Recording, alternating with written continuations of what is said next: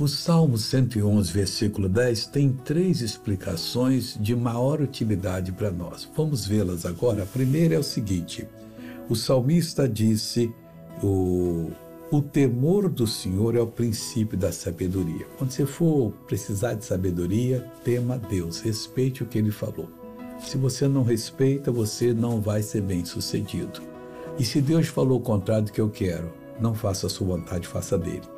Segunda declaração, bom entendimento tem os que lhe, lhe obedecem. Então, todos aqueles que obedecerem a Deus vão ter bom entendimento.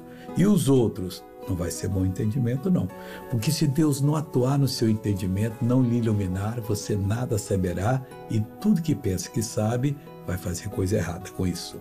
Terceiro, o seu louvor permanece para sempre. Então, lembre-se, eu louvei a Deus quando eu tinha 10 anos, quando tinha 20, quando tinha 50. Eu devo louvar a Deus sempre pelo que Ele fez, pelo que está fazendo. Permanece para sempre esse louvor e está na presença dEle, nunca vai sair de lá. Agora eu quero orar com você, Pai. Muito obrigado por essas três revelações. E principalmente, ó Deus, porque o teu louvor permanece para sempre. Aquilo que eu dei, que veio de ti, que eu dei a ti, está diante de ti como testemunho da minha pessoa. E do, da mesma forma do amigo que está orando agora.